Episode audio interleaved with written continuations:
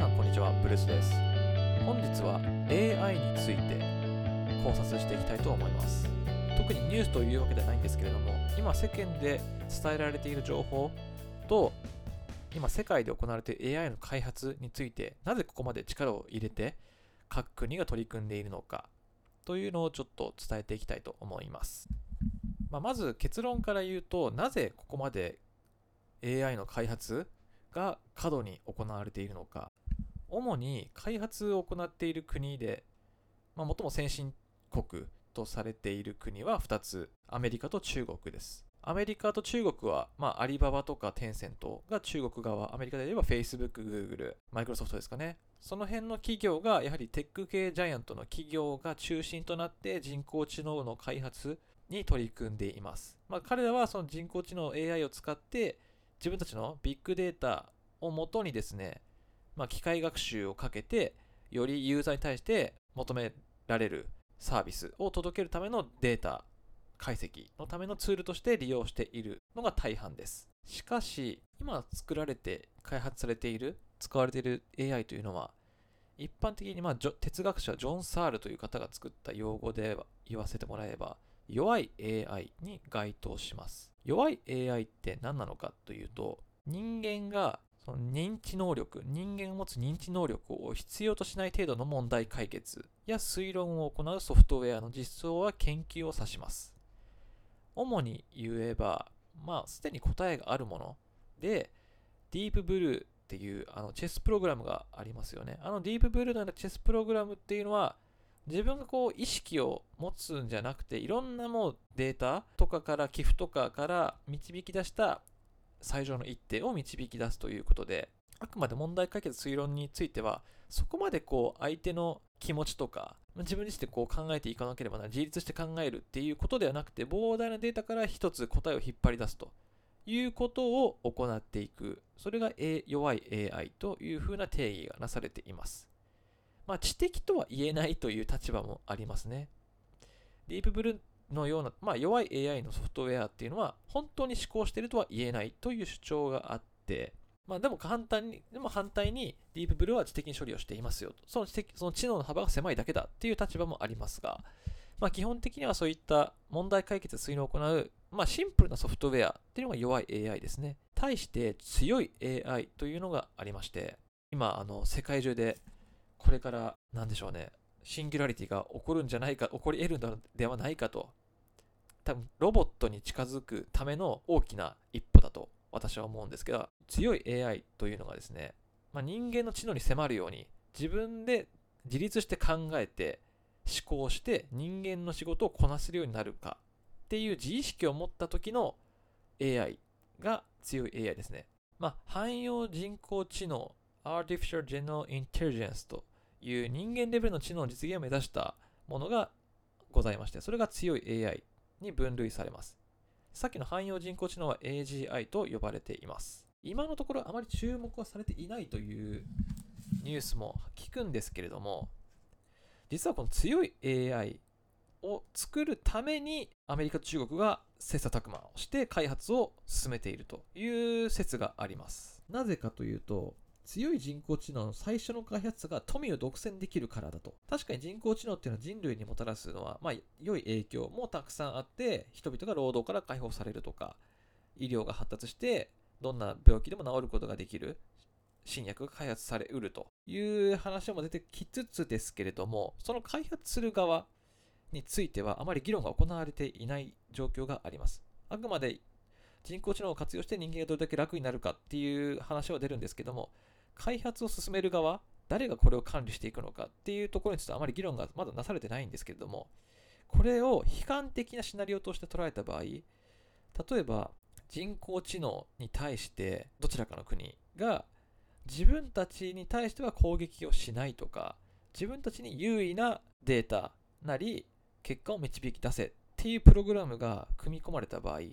これ、その人工、汎用人工知能が出来上がってしまった時に明らかに有利になるのはその開発した国ですよね。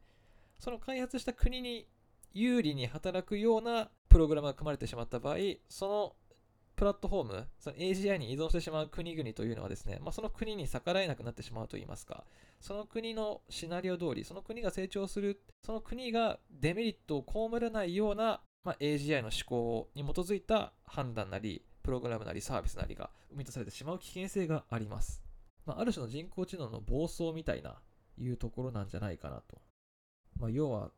最初に開発した人工知能開発者による世界中の富の総取りがなされるのではないかと。で、これを開発することによって、もう一つ、一番手の性能の進化で、汎用人工知能を作ってしまった場合、汎用人工知能ってのは自分でどんどんデータを集積して、解析して、新しい思考を立てて、解決法なり提案なりしてくれるような、もっと自分で自分をどんどん進化させることができるので、それをやってしまった場合、2番手以降の人工知能はいつまでたっても追いつけない可能性があるそうです。こちらの山川教授という学者の方が言っているところなんですけれども、まあ、ある国や企業を開発した人工知能っていうのは、まあ、先ほどお伝えした通り、開発者の利益を優先する設定がなされている可能性があるので、結果的には一番手の人工知能の開発者だけが経済的利益を独占する可能性がありますと。まあ、そして最終的に、この人工 AGI の開発によって何がしたいか。まあ、富を独占するっていうことは、イコール世界を制覇するということです。なんかあの、都市伝説っぽくなってしまいますけど、まあ、まだ都市伝説の息を出ない可能性もありますよね。ちょっとここはあのいろんな書籍とか情報を参照にして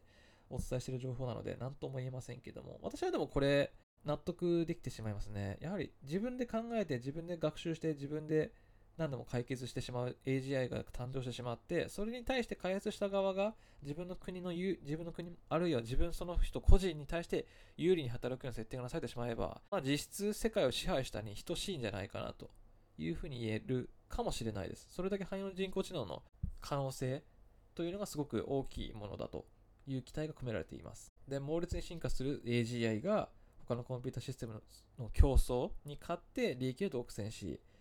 そして、まあ、世界を支配できるんじゃないかと。ただ、一方で単一の人工知能が独り勝ちをするのではなくてですね、複数の人工知能が均衡した状態になる可能性もあるそうです。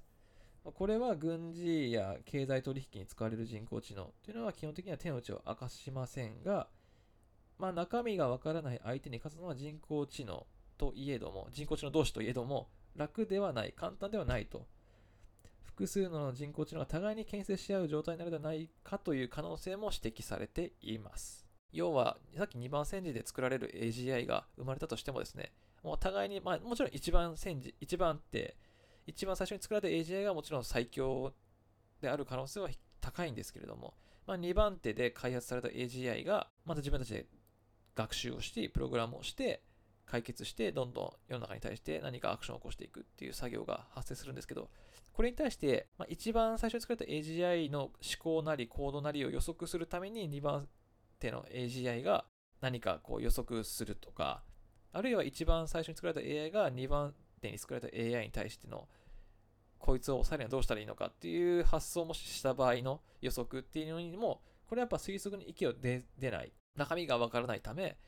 まあ、その膨大なデータとかっていうのも、まあ、拾いきれない可能性があるので、そのデータ、不確不確実な情報をもとに推測を息を出ず推測の息を出ないので、お互いに牽制し合っていく可能性があるということが指摘としてあります。まあ、ただこの今回 AGI 含めて人工知能を取り扱っていくにあたって、まあ、原則っていうのがありまして、これを遵守した上での人工知能開発を進めましょうという倫理規定があります。これをアシロマの人工知能23原則と言います。まず研究課題です。研究目標となる人工知能は無秩序な知能ではなく有能な知能とすべきである。2、研究資金。コンピューターサイエンスだけでなく経済、法律、倫理及び社会学における困難な問題をはらむ有益な人工知能にも投資すべきである。3、科学と政策の連携。人工知能研究者と政策立案者の間では建設的かつ健全な交流がなされるべきである。4、研究文化。人工知能の研究者と開発者の間では信頼協力、透明性の文化を育むべきである。5、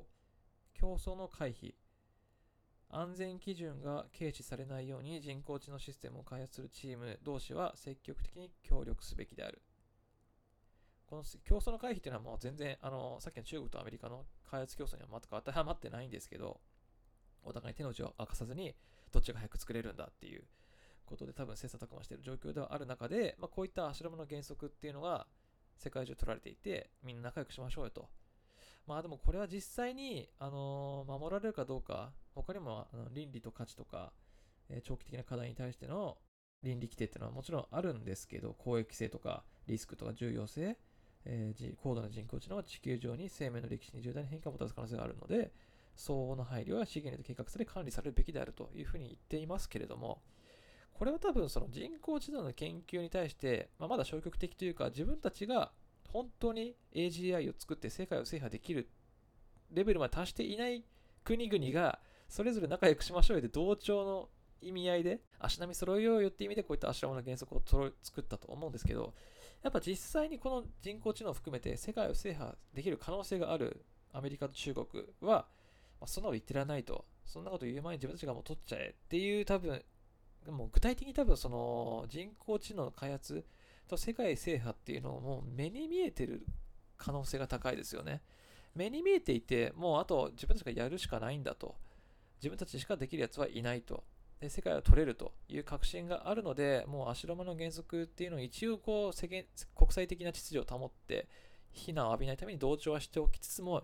やはり中国は自分が一番、中中華人民共和国はもう自分たちが世界の中心だという認識を持っている民族ですから、まあ、そこを踏まえた上で、まあ、より恍惚じゃないけど、